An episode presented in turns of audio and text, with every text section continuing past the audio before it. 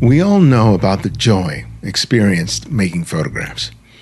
It's a feeling that makes the process so intoxicating. It's a feeling that comes from recognizing the potential of a moment or depressing the shutter at just the right second or holding that finished print. It just feels so good.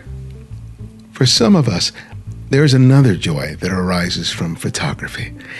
It's the feeling associated with entering other people's lives, and not just for the sake of a photograph. It's licensed to learn and share in someone else's life in a way that just doesn't happen in the common world. It's a wonderful gift to be trusted in that special way. Amy Toensing's work reflects that joy. Her career as a photojournalist and documentary photographer has gained her entry to the world of Australian Aborigines to beachcombers of the Jersey Shore.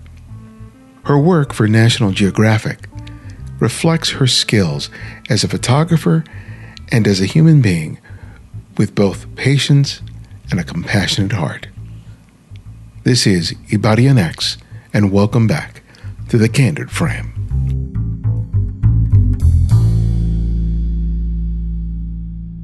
So how are you? So you, how, you, how are you guys uh, holding up in the midst of all this madness? Uh, you know, in the grand scheme of things, uh, I feel very lucky, but that doesn't mean that on a daily basis I'm not like pulling my hair out. so I try to remember how lucky I am, but definitely it's been a little crazy. I don't know if you feel this. I was thinking about this recently. Like it just, it's weird that it's gotten kind of normalized on so many levels with what's going on. It's like we've just adjusted, you know, how you yeah. proceed. And I, I, think it also involves a, a certain degree of denial. right. Yeah. you know. Yeah. Yeah. There's a lot of denial. Yeah. Cause I think it caught up to me emotionally about two, three weeks ago.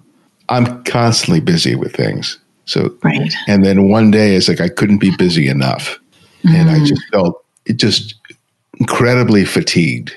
Mm. And there was nothing happening in terms of my health or my life to sort of explain it. But I think it just like, it was just so much constant noise. Yeah. That I felt like I couldn't escape. That it was just like, oh my God, I just need to, you know, decompress. And I think I spent a couple of days like disconnected, reading yeah. a book, taking long naps, you know, and it was just like, I didn't realize how much I needed it until I needed it. Mm it's just so insane what's happening. It's just it's so crazy. The the the the politics right now are just it's so upside down. And then at the same time there's this undercurrent of like trying to just live logic like just the logistics of it, you know, with, yeah. with, with life stuff and then you're like and then you the noise and and what's happening too is just so the upheaval is insanity so I'm with you. but I haven't had that moment of, I mean, we finally, we went camping on our land a couple weekends ago. Like we, we bought land up near the Adirondacks. We, my husband and myself and my, our three year old, we all moved to Syracuse, New York a mm, year ago for this new job that I got as a tenure track professor at Syracuse University. So that's like a massive change. But with living in Syracuse, it was like, okay, we're going to get at least get land in the Adirondacks if we're going to move to upstate. we're going to have some sort of okay. benefits to have around this. But the going out and camping was, I guess that resonates with what you're talking about. Like just kind of shutting it down a little bit was was very helpful. The quiet yeah. was for sure. Well, I I find these conversations give me at least an hour of respite. Good. So I get yeah. to talk. I get to talk shop with interesting people, and you know, yeah, I'm, i usually am left with, uh, well, not usually, almost every time, uh, left with just a, a, feeling of positivity, positivity and hope. Mm-hmm. So, so I hope that that's what listeners sort of take away from it when they when they listen to the show. Oh yeah, and and and I think um, just like a segue from the evening with the masters, I think that that was. I'm I'm making my way through the talks right now, video, because again we have a three year old, so I just I didn't make it to a lot of them over the mm-hmm. summer because of the timing of it for the East Coast. It was bedtime every time it was happening, so it didn't go over very well with timing. But now it's been amazing to listen to it. So oh, yeah. And it gave me an excuse to find out more about you because I knew of your work, but that was the first time I'd ever really had a chance, a good chance to sort of take it in. Yeah. And I really enjoyed your presentation. I thought it was wonderful. But I look even more look forward to having an hour with you today. So thank you again for for doing this. Cool. Thank you. In, in, doing my research, I saw a presentation that you did in which you um, and several other photographers were working with uh, like Somali photographers, African photographers, as part of a, a project with, um, I think it was National Geographic, or uh, um, well, at least National Geographic distributed the video for it. Was it um was it Photo Camp? National Geographic? Yeah, Photo it was Camp? Photo Camp. Right. I mean, I've done a lot of photo camps. So was it in Kenya or was it in the United States with some? Because well, we never went to Somalia. There was one photographer called Chol Mal uh, Mayak. Yeah, amazing photographer. Actually. And you were you were sitting down there with Catherine Simone Arona. Yes. Oh, that's what. Okay, I know what you're talking about now. We did. So it was really cool. They came to DC. Yeah, mm-hmm. that's what you're talking about. Yeah. yeah, and they were they were South Sudanese. Okay. Yeah. And I really loved watching that. And one of the things that I wanted to start the conversation was based on something that Chol said when he was talking about his work.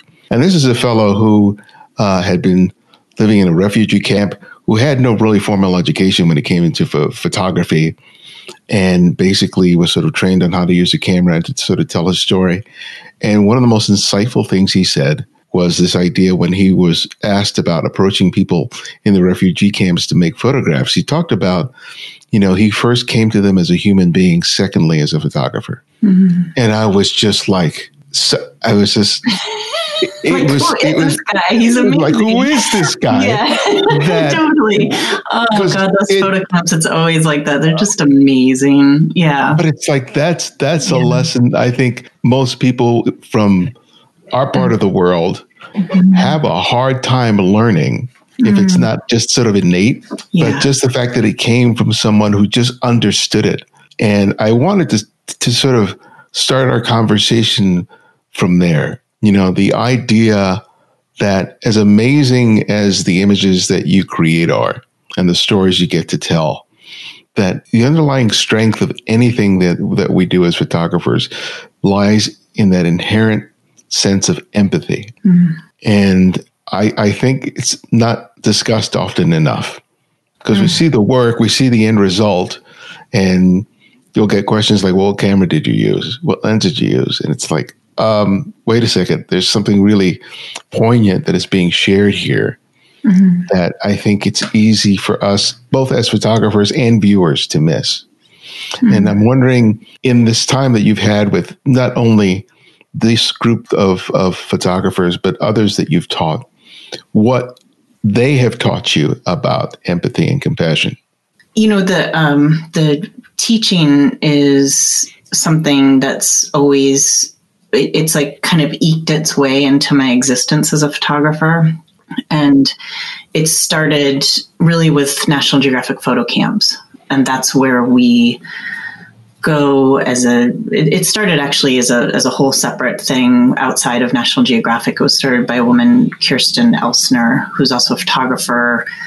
We met in the 1990s. She was, we were working at the New York Times, and she we always would we were young, we were in our 20s. She would always we'd share our dreams, and she would say, "Someday I'm gonna do this program or putting cameras in the hands of kids from communities where they don't normally get to talk about their lives and their stories. And and we stayed in touch and eventually she did start a program like that in Annapolis and then she connected it with Geographic. And since like 2003 a couple times a year teams of photographers and editors go into these a whole multitude of different communities, but generally it's communities that wouldn't normally have access to cameras or or mm-hmm. teaching or workshops and and it's taken on different iterations, but right now it's a very active program except for COVID has slowed it down. That was my entree into teaching, which I feel really lucky about uh, because it was into these communities where there was so much discovery just with the with the ability to for these young folks and some sometimes it's people in their 20s but a lot of times it was like teenagers and, and that age to t- to tell their story really. And i think you know, back to your question is what I what I learned the most is to me it was the going in there. I think teaching is very to me it's the same as if I'm going to go in and work on a story somewhere or decide to take on a story somewhere. It's the same sort of mm-hmm. thing. You we you you teach through connection you know like or for me that's that, that's that's what happens that's the most exciting thing about teaching i'm, I'm guessing that's pretty universal that it is it's about connecting and sharing right? Like mm-hmm. that's ultimately what it's about. And i i think in the same light it's the same for doing any sort of photographic endeavor. It's about connection. It's about connection. At least that's what it that's yeah. really what it is a lot for me. I do like the craft of photography but that's definitely the less exciting part for me. Um, it's definitely about that relationship that happens. So I would say what what I've learned most from students would go hand in hand with what's happened with people that I end up and communities that I end up photographing is I learn everything like they've they've all they've all they're all part of my DNA. That's who I am. You know, it's like our friends are, are um, those relationships that we build. So and I would have to say through um, a lot of these communities with photo camps, it's you know they're, the, these are students that don't have access to this sort of classroom or right. these cameras or this sort of thing. So for them to suddenly have the ability and the tool to talk about their lives or the lives of their family or their their community it just reminds me over and over again about what a powerful tool photography is. I, I know yeah. that's kind of a cliche, but it really is. It's really powerful. It's it's beautiful. Yeah, because whenever I see work by by people like these young uh, Sudanese photographers, one of the things I'm always reminded of is that the way they see their own lives is very different from how we see them. Mm. Even if we go there as informed, educated photographers. And I was hearing them speak and looking at the photographs. And one of the things that stood out for me was that despite their circumstances, there's always a certain degree of hope that comes from from the you know their, their circumstances can be incredibly dire you know they've lost family members health is not good access to resources can be incredibly limited. And yet they're able to see their lives and see through the camera in a way that most Western eyes, it wouldn't be as obvious to. And mm. and the way that I thought about it is that we often see such people in, in circumstances based on how we assume we would react if we lost everything that we had right? And so the focus mm-hmm. is on imagining through these images what what that loss is and thinking that that is at the heart of the the story. Mm-hmm. But one of the mm-hmm. interesting things I've heard um, as a result of all the stuff that's happening with COVID and people losing their jobs, and I think it's been attributed to a couple different people, but they basically say, especially if they've been poor, or you know, it's like we've been poor before we've lost everything before. So if we do it again, if we happen to do it again, we've been there. So it doesn't terrify us to the degree that it may for someone who's never had that circumstance.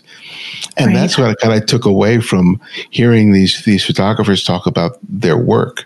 Is like their life experiences have allowed them to see the, their lives in a way that many of us it wouldn't be obvious to. And as a photographer, especially photographers like us who come from privilege, I think that's one of the hurdles that we have to sort of surmount is understanding that we have that sort of inherent bias as well as mm-hmm. intended as we may be, that it's mm-hmm. there.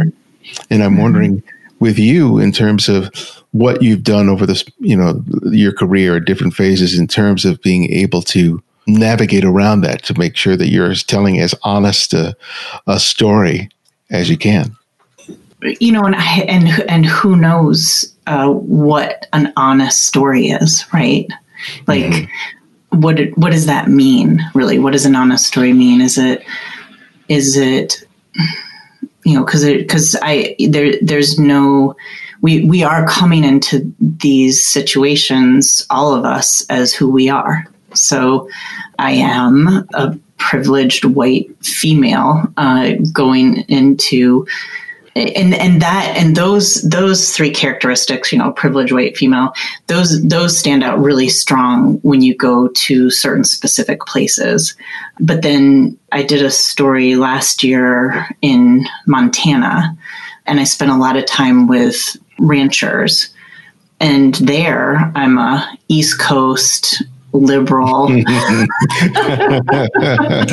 so so I think that what how we come into each situation changes you know that like race is part of everything as we know. Like you can't talk about mm-hmm. anything in the united states without considering race. I mean a lot of people don't feel that way but that is the reality historically. But in that situation their race is still there but they're not thinking that's it's not part of their makeup about it. But yeah. In the grander scheme of things, it's a huge story about race because they're on Native American land. And, you know, so like you can tease that out, I think, of any story. So I guess the way that I think about it is one, try as best you can to be really aware of who you are mm-hmm. on many multiple like many dimensions you know i don't know how good i am at that but it's definitely something i'm open to i, I I definitely think that's an important thing to acknowledge. You know, if you're working in Uganda in a really poor area, which most of it is,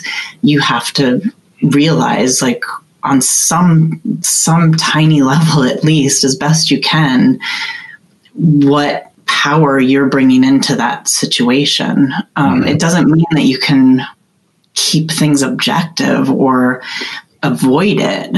But i think there's there's something to be said for being aware of it i guess. Yeah. and i and i think being female too i think there's a there projections a lot more gets projected on uh, a female on some levels. And and i and i think that that happens to any identity for different reasons. Like we we mm-hmm. all project things onto to all sorts of different people but I find I have to be aware of those those projections too. Like what's being projected on me as I'm trying to navigate this story where it does kind of come down to issues around conservatism and and liberalism in the United States. Um, speaking back again to the story that I did in Montana, because right now you can't do any stories in America without it boiling down. Like everything's mm-hmm. political.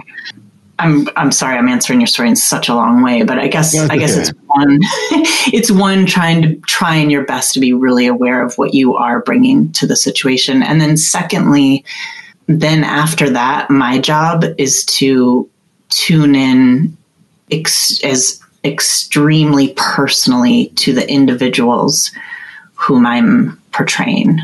You know, it's almost like be aware of all the big stuff, mm-hmm. be aware of, of race and politics and gender and all of that stuff. But then, and then when it boils down to the images, that's about that specific personal relationship and truly trying to be there to absorb their story and yeah. and take it in and then also still then again being aware of all the big stuff so it's like um, it's a constant conversation i guess but it's very personal too. I was revisiting uh, Mary Ellen Mark's Streetwise, uh, the film that she did with her husband Martin Bell. And she mm, talks about in that Streetwise, yeah, she did it with Martin Bell in the uh, 80s, a bunch of uh, runaway street kids in Seattle. And one of the uh, one of the uh, people that she followed was a teenage girl named Tiny. Her nickname was Tiny. And she says while she was doing this this story, she realized that Tiny was one of the characters who, through whom she wanted to help tell the story. Right. So she may, have come in with a sort of general assignment in terms of, you know, street kids in, in an urban city.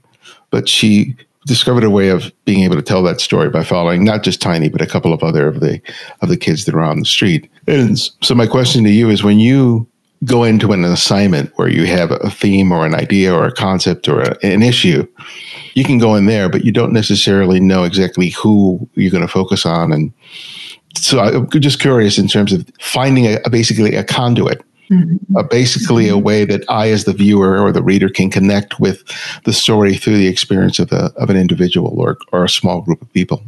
I was actually just thinking about that this morning because, um, so I, I was talking about my evolution as a teacher and it really started out as like you know as a freelance photographer you're mostly just trying to survive. So most of the year is taken up mm. trying to trying to pay the bills. And photo camp was that constant thing for about 20 years. But now as a as a professor and working through these like really longer term stories with students it's just really interesting to kind of slow down and try to tease out the process right and so that's a and i was trying to think through how to describe it and it's interesting that you're saying you know how do you find that person that's going to be a conduit for that story.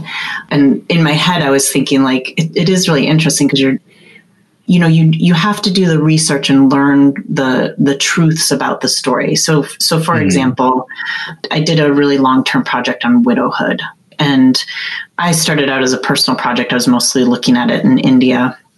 And then when it became a geographic story we expanded it to be more global and, and wanted to find a place and a angle in somewhere in Africa, which is a which is a huge generalized order to go on. Like, okay, Africa, like that's that there's a lot of different yeah. cultures there.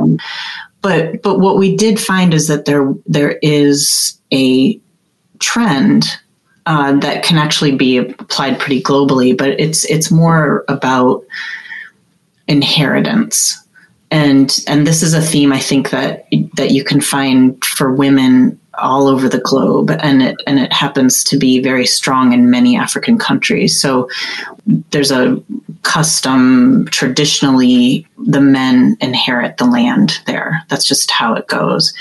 So there's a thing that is has been coined called property grabbing. And so what happens is is a woman's husband dies and then his family says like nope that land is part of our families uh, and especially as land in many african countries is becoming scarcer and scarcer and scarcer the the mm-hmm. sort of fight over it and the demand for it the resources are becoming smaller so a widow is going to get pushed out you know no problem at the end poor people women without men with this property grabbing um, thing, the, the man would die. And literally, many times at the man's funeral, his family would come back and claim the land and sometimes her children. And this was hap- this is happening in a pretty high percentage of, of the countries that are in in Africa. There's like it's it's in West Africa, it's in East Africa, it's it's it's all over. So this was something across the board. There's other things happening with widows in many African countries, but there there was very sensationalized things. But this was like the the theme that was going on predominantly in in many areas. And then after that, it's like, okay, so that's an important economic story right now. So where can we find some contrasts? Like, where can we find something interesting going on with this issue? Mm-hmm. And then we found in Uganda, they actually have laws that specifically protect women with their inheritance, that they're entitled to inherit land after their husband dies and the belongings in the house and the money.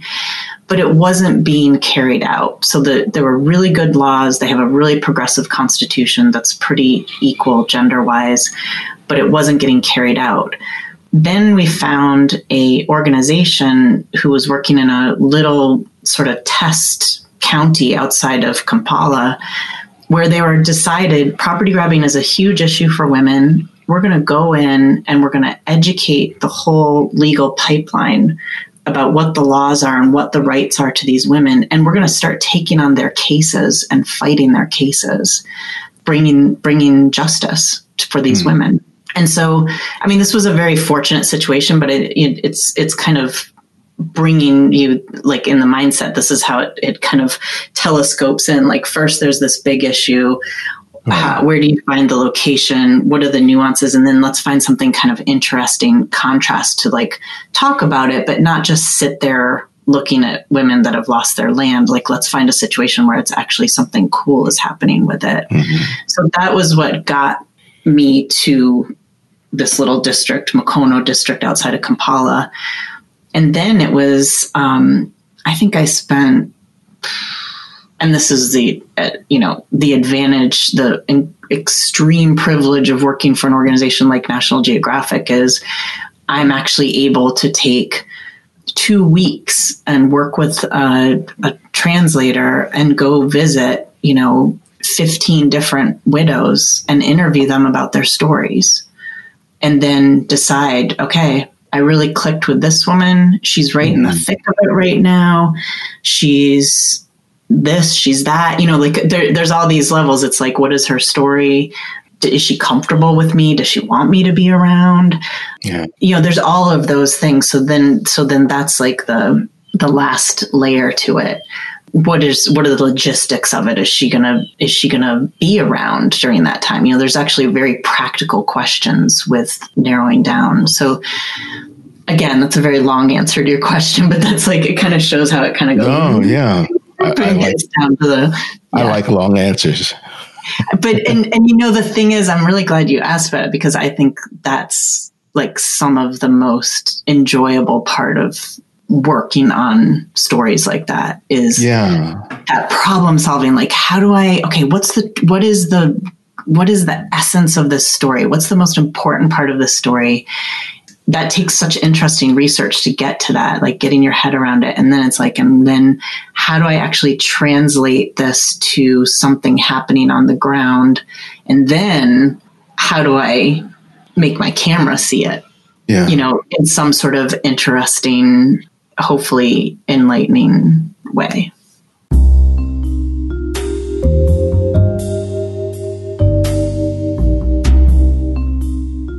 Thanks to the many of you who have heard the call and have chosen to support the Candid Frame over the past year.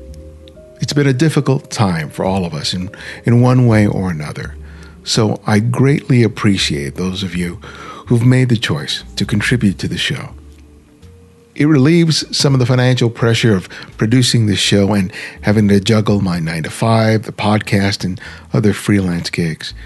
It helps make life just a little simpler and helps me to produce the best show that I can.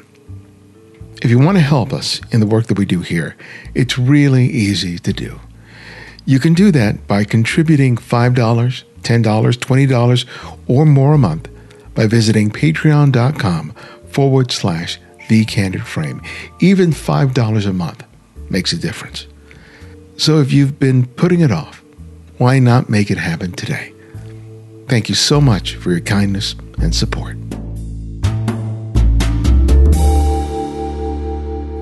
Whether you're on, a, on assignment or working on a personal project, you just mentioned um, this organization in uh, Uganda that was working with these women. Mm. But uh, I'm curious to know how important or and what role do gaining access to an organization that is dealing with whatever circumstance that you're documenting play in you being able to one get educated as well as gaining access everything everything i mean and and the um the local journalist who i worked with on that story halima who is amazing woman. She's like, it's a, it is a, it takes a village, mm-hmm. you know, and it's like, and it's building those relationships. So Halima was, you know, my fixer, for lack of a better word, but she she teamed up with me on this story, and and then I had already found International Justice Mission through research, but they they got on board. And so oh yeah it's it's everything. I mean i could i went out halima and i went out and found additional widows because there was a degree of like i don't want to just be guided by international justice mission you know they they're mm-hmm. a nonprofit that has this really distinct mission, which is wonderful. But I also, I just, I wanted to get my bearings also in in the region. So we did some just solo, not solo, but independent trips because there is danger to like just getting driven around by some organization and then that's all mm-hmm. you see.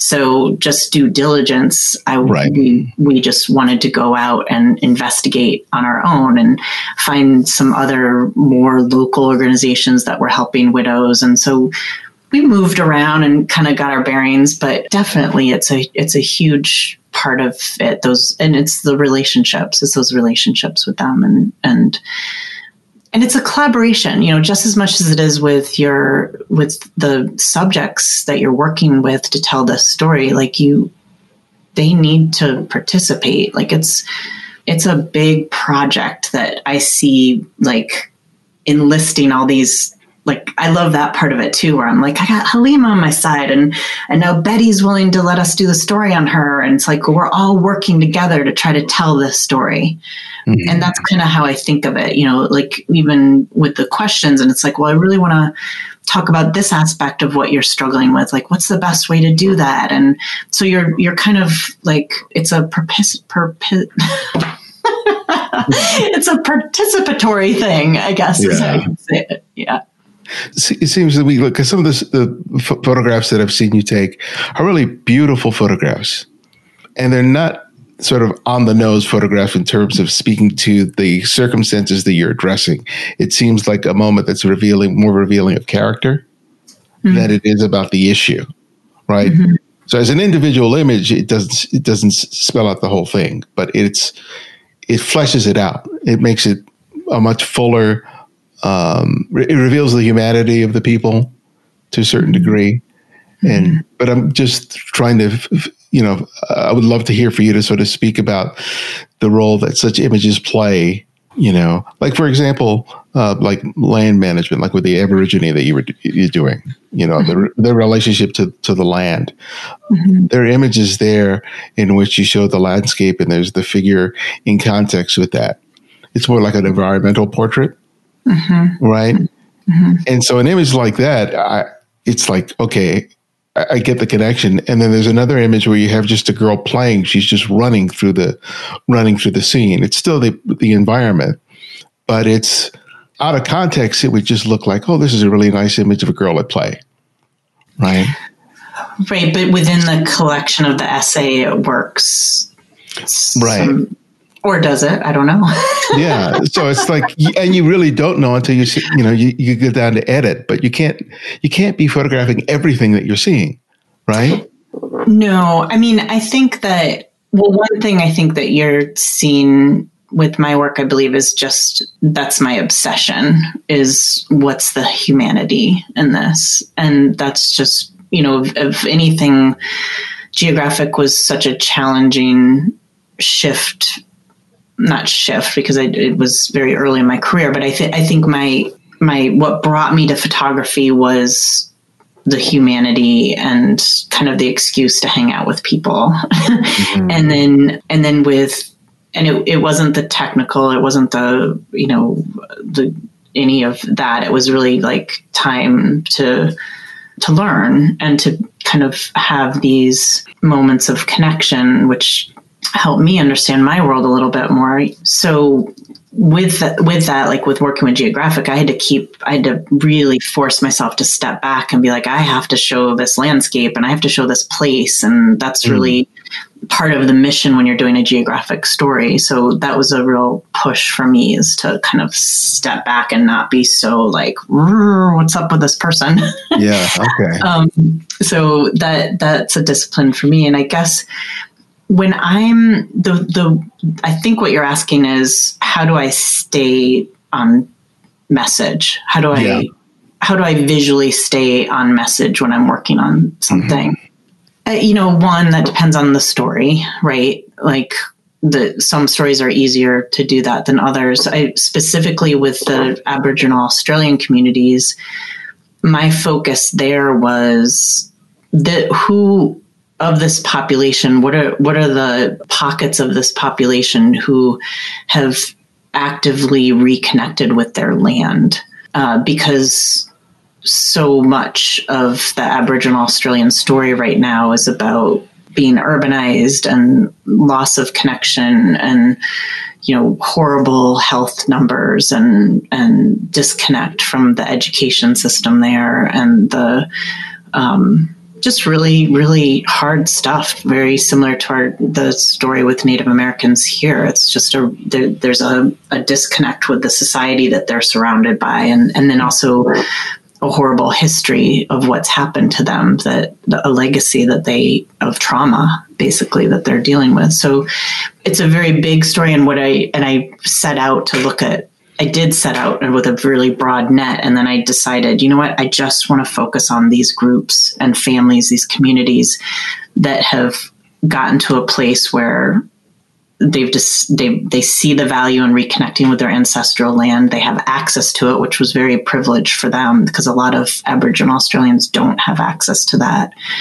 And celebrate their connectiveness to it. So it actually ended up from a very complex story for me visually. It, it turned very simple in that I just wanted to celebrate them connecting with their land and and at the same time if i if i saw that contrast of of why it was so needed i, I wanted to portray that as well but the ultimate story was about that celebration of their connectedness to the land i think this happens with with stories sometimes i think people can get so caught up visually as as photographers if you're trying to do this kind of heady story it can really stop you up i think where you're mm-hmm. you like you it might send you on a path of point pictures and i think that for me what keeps me on the more visual language track is to allow more conceptual themes to guide me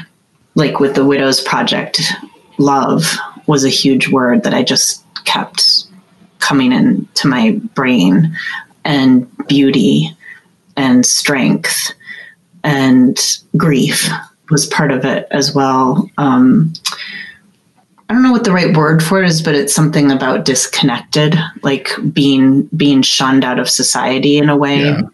But then with that, you have to show that resilience too.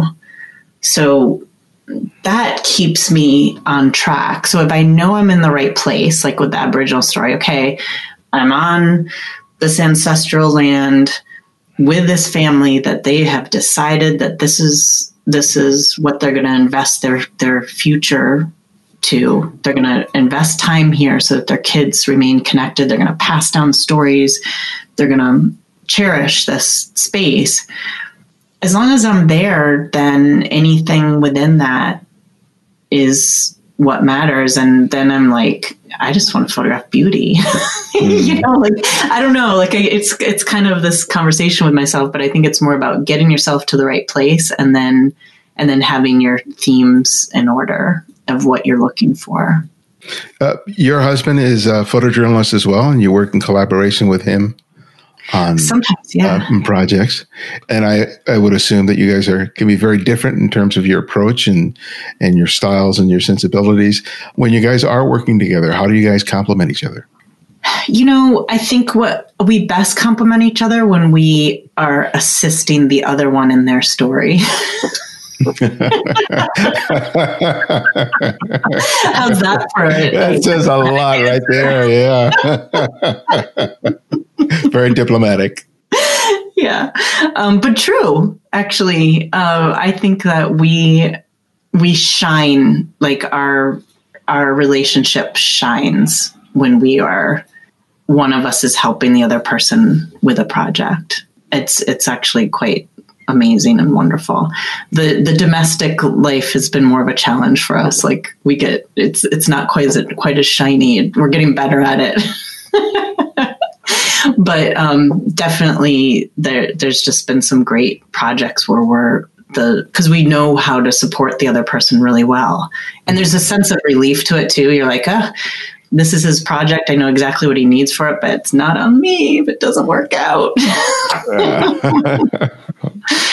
yeah. I know at one point you got before you you had your your child, you guys were doing your respective jobs, and you guys would be could be in different parts of the country or different parts of the world. Um, yeah. which Yeah. you know it's a challenge enough when you know one person is sort of left at home, but also when you have someone else that even if you get home, they may not be there, and that could be a real challenge. Yeah. Yeah, totally. For sure. Yeah, and we're reinventing that now as parents. I think we're we're recalibrating, you know, all of it, everything, which is interesting to do. You know, it's it's kind of I mean, I don't I don't know if you think of your photographic creative life in those chapters where something pushes you and shifts you and you kind of have to like recalibrate for Yeah. lack of a better word but those are good periods too they're not always easy but they're good you know Do you find that this time, uh, as you're transitioning transitioning to uh, playing a role as as a teacher, that it provides you an opportunity to see, to look at your your work in a different way than you were when you were constantly hustling? Not to say that you're not hustling now, but there's a certain degree that you can sort of step back because you're using your, uh, you have to put on a different hat, basically. yeah How does it allow you to sort of revisit your work? you know, ask me in a year and I'll probably be more eloquent about it. But I, I think what I'm discovering right now is uh one, I've never taken this much time to look at the work of others. And I just have never had that time. And it wasn't something, you know, like I, I didn't, I did go to grad school for, for photography, but it was really mostly about just getting out there and, and taking images, but I've I've never like taken the time to like analyze other work and really think through it to the to the level. I mean, I've done that with my own work because I've had to edit so much and work with editors and stuff like that and think through stories and just as needed basis. But right now it feels like I'm getting it's it's been really interesting to like slow down and, and think through other bodies of work and why it works and why it doesn't and have to articulate that. And so that's been that's been amazing. I don't know. I maybe I'm I hope for some time in the future to be able to kind of relook at my archive. I think it would be interesting. Right now I'm more interested in and and craving to find a way to keep creating work in the context of how demanding the job is. And it, it might, I think it's going to shift and impact how I work and, and the type of projects that I start digging into. And I'm, I'm welcoming that. I think that could be really interesting to have to change how I'm approaching things, even if it's logistically having to change. Yeah. That changes how you see things. And I'm welcoming that right now. Well, my last question that I ask each guest is I ask them to recommend a photographer, and it can be anyone, someone you've long admired or someone you've recently discovered. So, who would that one photographer be and why? Oh, to look at? Hmm. I find the work of uh, Jason Eskenazi really interesting. Do you know his work? I don't think so. I find, I mean, his, I love his, I love his frames. I, they're just powerful. And these, he did an amazing book called Wonderland, and it was this study of the fall, basically, of the Soviet Union. And, but it's just everyday life pictures. It's very like, Oh, weird yes, yes, I know. I know his work. Yeah. Interesting. But but but like so his work is just incredible.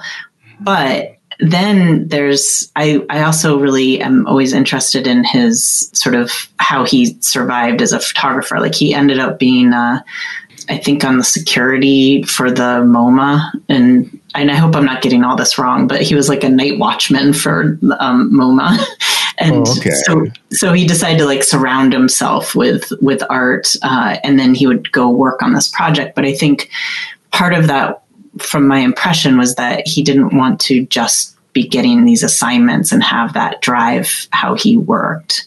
Uh, he kept it his own sacred thing personal project stuff. So i find that interesting. You know I- I think it's interesting how excuse me I find it interesting how um, you we have to watch ourselves or we have to take care of ourselves as image makers and creators and our creative voice, we have to nurture it and protect it and take care of it in the context of getting assignments like that because there's so many outer voices and demands with mm-hmm. assignments like that and you wake up one day and you're like where am i? Where did i go? You know and so i think and and that's kind of an exciting thing for the world i'm entering now. Like i don't have to rely on assignment work to to survive.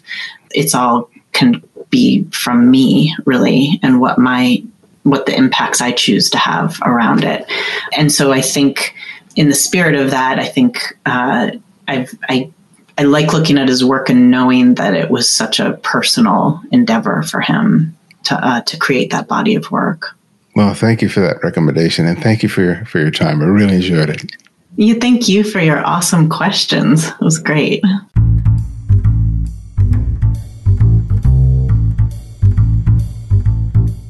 Thanks to Amy for joining us. Find out more about her and her work by visiting amytoensing.com. My next online workshop is scheduled to begin at the end of the month. It's titled Using Your Life to Jumpstart Your Photography. If you've been struggling, trying to find ways to sustain your creativity during the pandemic, this course may be just the solution. It allows you to use the current circumstances of your life just as it is to create a strong body of work. It's meant to provide you wonderful breakthroughs and the beginnings of a body of work that you can be proud of. There are a few slots available, and I hope you'll join us. Find out more by visiting nobechicreative.com or visit the links in the show notes or the website. If you're a devoted listener and subscribe to the show, write us a review on whatever service you listen to podcast. Those reviews have allowed us to grow. Thanks to Mass625 from the US and Dominique from Montreal, Canada for their five star reviews. You can also subscribe to our YouTube channel and our mailing list. On the YouTube channel, I offer critiques on images submitted by TCF listeners like you, while the mailing list keeps you updated with all TCF events, including workshops and more. Sign up today. And remember, you can support the show by contributing to our Patreon effort or make a one time or recurring donation via PayPal. Thanks to Ron Sparrow, Stephen Brink, Dominique Perron, Dan Plummer, and Philip Swalinas for their recent contributions. We also provide a series of ebooks on photography available for purchase on our website. It's my way of sharing my experience and knowledge and another way for you to support the show. And if you find you can't find every episode of the show on whatever service you listen to podcasts, download the Candid Frame app, which is available for both Apple iOS and Android. And because of your generosity, it's free to download and use. No additional purchases are required. The Candid Frames audio engineer is Martin Taylor, who you can find at theothermartintaylor.com. The show's senior producer is Cynthia Parker, and our music is from Kevin MacLeod, whose royalty free music can be found at incompetech.com. And this is Ibarionex, and this is The Candid Frame.